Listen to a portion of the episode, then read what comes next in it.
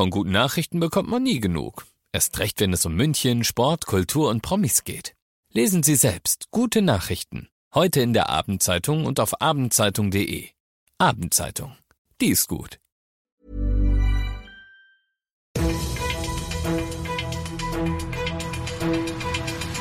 95 5 Charivari, das München Briefing, Münchens erster Nachrichtenpodcast.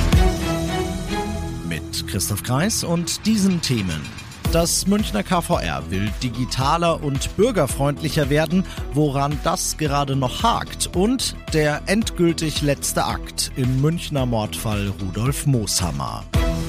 Schön, dass du bei der heutigen Ausgabe wieder reinhörst in diesem Nachrichtenpodcast. Da erzähle ich dir täglich in fünf Minuten alles, was du in München heute mitbekommen haben musst. Das gibt's dann jederzeit und überall, wo es die allerbesten Podcasts gibt und immer um 17 und 18 Uhr im Radio. Wenn's nach ihm gehen würde, dann wäre einfach alles digital möglich. Oberbürgermeister Reiter hat heute bei einem großen Rundgang im KVR betont, dass die Behörde Fortschritte macht, dass die Schlangen längst nicht mehr so lang sind wie früher und dass das ja auch gut so ist. Es geht ja auch um die Menschen. Es geht einfach darum, dass die Leute sich nicht stundenlang hier die Füße platt stehen für einen Vorgang, den man auch digital haben kann.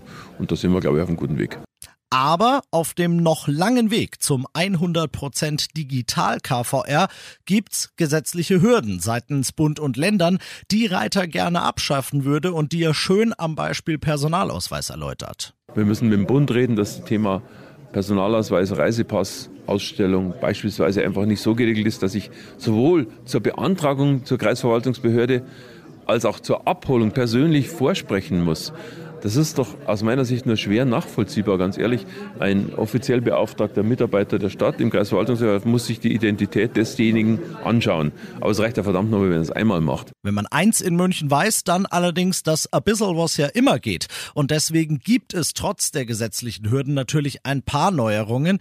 Diejenigen, die zum Beispiel neu nach München ziehen, ja, die müssen künftig nicht mehr als aller allererstes Mal beim KVR antanzen und sagen, hallo, hier bin ich, sondern die können alles erfahren Erforderliche online hochladen und beantragen, was KVR-Chefin Samüller Gradl allerdings fast ein bisschen bedauert. Ist natürlich auch schade, weil die Leute dann gar nicht mehr als erstes ins KVR kommen. Aber wir lassen uns was anderes einfallen zur Begrüßung. Egal wie diese Begrüßung aussieht. Aus eigener Erfahrung kann ich sagen, es kann nur besser werden. Zu seiner Beerdigung kamen damals tausende Münchner. Die Innenstadt war für die Prozession gesperrt. 2005 wird der Münchner Modeschöpfer Rudolf Mooshammer ermordet. Die Trauer und das Entsetzen sind groß, die Boulevardschlagzeilen wochenlang voll davon. Heute 18 Jahre später ist die Akte Mooshammer wohl endgültig geschlossen worden. Sein Mörder, der Iraker Herisch A. ist heute in sein Heimatland abgeschoben worden. Er hatte Mooshammer, der ihn wiederum zuvor als Callboy aufgegabelt hatte, im Streit um Sex und Geld mit einem Telefonkabel erwürgt und war daraufhin zu lebenslanger Haft verurteilt worden. Den Mindestteil dieser Strafe, den hat er abgesessen. Jetzt verlässt er Deutschland per Flieger und als freier Mann. Allerdings darf er nie wieder zurückkommen. Du bist mittendrin im München Briefing und nach den ersten München Themen, du kennst das ja, schauen wir auf das, was in Deutschland und der Welt heute am wichtigsten war. Verteidigungsminister Pistorius erhöht das Tempo bei der Nachlieferung von Ausrüstung und Waffen für die Bundeswehr. Dort hat er heute seinen Antrittsbesuch abgeleistet, für den er bislang in seiner Amtszeit keine Zeit hatte und sagt, die Militärhilfe für die Ukraine und gleichzeitig eine bessere Ausstattung der eigenen Bundeswehr, das kann man nur zusammen mit der Rüstungsindustrie schaffen, mit der er in der nächsten Woche reden will, Charivari-Reporter David Riemer. Die Bundeswehr hat der Ukraine seit Kriegsbeginn bereits Waffen und Ausrüstung im Wert von mehreren Milliarden Euro geliefert. Weiteres Material wird folgen, unter anderem der Kampfpanzer Leopard. Im ersten Schritt werden die ukrainischen Streitkräfte darauf ausgebildet. Spätestens Anfang April sollen die Leoparden dann einsatzbereit im Kriegsgebiet sein. Gleichzeitig müssen die Bestände der Bundeswehr wieder aufgefüllt werden, auch um die Verteidigungsfähigkeit Deutschlands sicherzustellen. Die Rüstungsindustrie wird dazu in Kürze Aufträge von der Politik erhalten, sagte Verteidigungsminister Pistorius.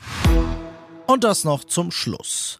Wir alle wissen, so ein Tag im Büro, der kann mal langweilig werden, aber das andere Extrem, kann ich dir sagen, ist auch nicht gut. Es waren Minuten der Angst, vielleicht sogar der Panik für rund 150 Beschäftigte am Bundespatentgericht. Das sitzt in der Cincinnati-Straße in Obergiesing und da hieß es heute, hier ist eine Bombe versteckt. Bei der Polizei ist eine anonyme Drohung per Mail eingegangen. Daraufhin hat sie das Gebäude evakuiert, ist mit den Spürhunden Spürhunden rein und hat alles von oben bis unten auf den Kopf gestellt auf der Suche nach irgendwelchen Sprengstoffspuren.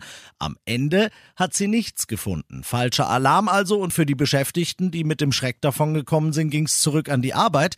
Die eigentliche Arbeit der Polizei, die fängt jetzt aber erst an, denn die will jetzt natürlich wissen, wer war das? Ich bin Christoph Kreis. Ich wünsche dir einen bombenalarmfreien Feierabend. 95.5 Charivari, das München Briefing, Münchens erster Nachrichtenpodcast. Die Themen des Tages aus München gibt es jeden Tag neu in diesem Podcast. Um 17 und 18 Uhr im Radio und überall da, wo es Podcasts gibt. Sowie auf charivari.de.